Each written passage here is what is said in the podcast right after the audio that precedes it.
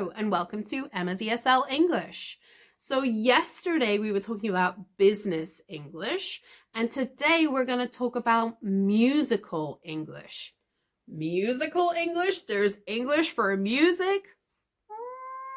We'll get to that later. There's really kind of two parts to talking about music. We have the first one talking about music, and the second one is describing actual music, like written down on the page music.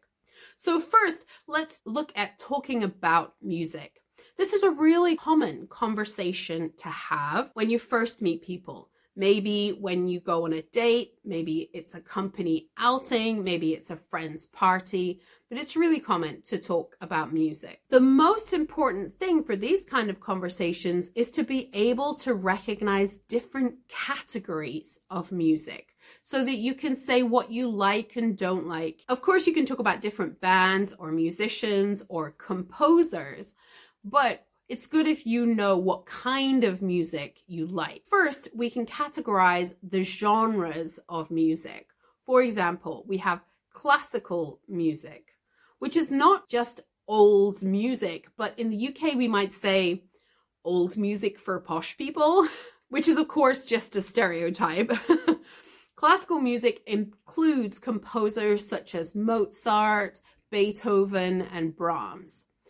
But classical music can also be used to describe modern composers such as Hans Zimmer and Ennio.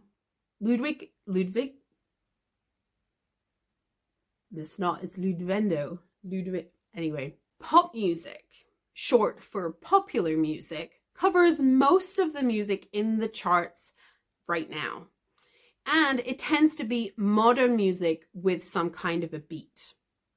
But other than this, it's a really wide genre of music and covers quite a long time span as well. It includes people like Michael Jackson, Coldplay, Oasis, Justin Bieber, and Ed Sheeran. Country music is originally from America. These days, we're starting to see some British country music artists, and we're also starting to see some crossover music. Is it country music or is it pop music? Or we have artists that are working in both fields. I really think this started with Taylor Swift, who was originally a country music artist and then moved over to being a pop style artist. And I think that allowed people to imagine more crossover in different genres rather than feeling like they had to stick to one kind of music for their whole lives. Within country music, we can include Garth Brooks, Taylor Swift in her early music, Florida Georgia Line, and Johnny Cash. Rock and roll. This was emerging during the 1950s, and really it's known as the music of the 60s. That was its real powerful decade. And it includes things like the Beatles, Buddy Holly, and Elvis.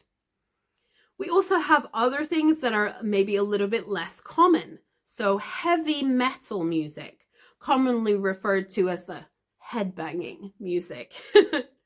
My mom would have included Nirvana in this group, but I would definitely include the Clash, Slipknot, and Black Sabbath in this group.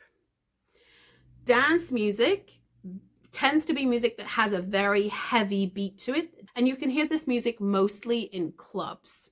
It includes other categories too, like trance or chill. We also have opera music, right? So that's the kind of singing. Opera music sort of fits in the classical music category, but it's about singing and telling stories. But it's quite different from musical theatre, or in the UK, we just call them musicals, which are modern musicals that might be something like Hamilton or Phantom of the Opera. So while both of these genres of music are singing, and sometimes they're both the similar kind of singing, they are two different categories. But as music is no longer just being put out by production companies who are looking for commercial value, but has expanded into music produced in bedrooms, on YouTube, and on Spotify. That's massively diversified the music that's out there.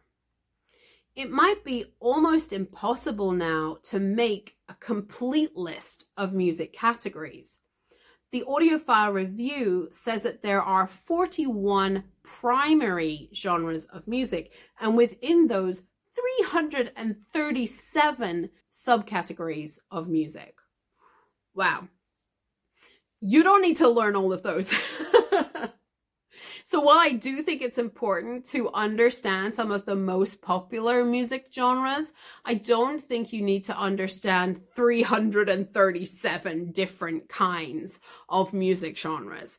But I think maybe if you go just with those popular ones and maybe like the top 10 or even top 20 of those popular ones, that will really make sure that if music comes up when you're at a party or at an event, then it's very easy for you to continue that conversation. If music does come up in those kind of situations, or if you're not sure what to talk about with people, you could just ask someone, what's your favorite kind of music? Or even, what are you listening to right now?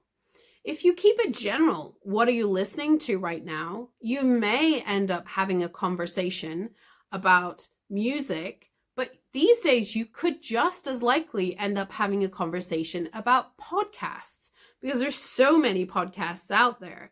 So asking an open-ended question like that is a really great way to get a conversation started.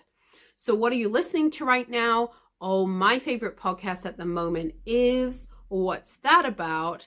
And once you ask the What's That About question, then you can listen to what they're talking about. If it's something that's interesting to you, or you know a similar podcast, then you can have a really good conversation about that.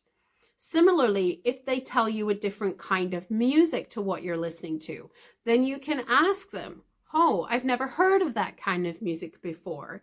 Or can you tell me some famous bands who play that kind of music? So that you can start to understand. You could maybe ask, what's the history of this kind of music? Or where does this kind of music originate from?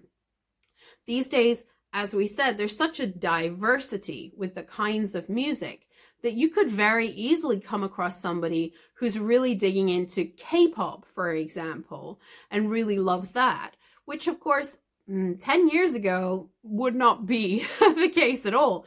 It was only in Korea where people were listening to K-pop. It can be a very interesting conversation to have, and it can really help you learn new things and learn about people. And of course, if this is somebody that you work with, then you can, on a regular basis, ask them, did you listen to the last podcast? Or have you been to the concert? Did you know that that band was coming into town? Okay. So what about part two of this? What about describing music? Well, this is going to be short. It's mostly done in Italian. Ta-da! It turns out that Italian composers were the first to start writing on their music. So other than the musical notes, the Italians were the first to add more instructions or more detailed ideas about how their music should sound when it was being played by someone. These days, Italian is still the most commonly used language across the world for writing instructions on musical scores. Okay, that's it for this week. Don't forget to like and subscribe. You can check the description for some of the things I've talked about today, and they'll also all be over on the blog. I'll put the link to that in the description as well. See you next week. Bye.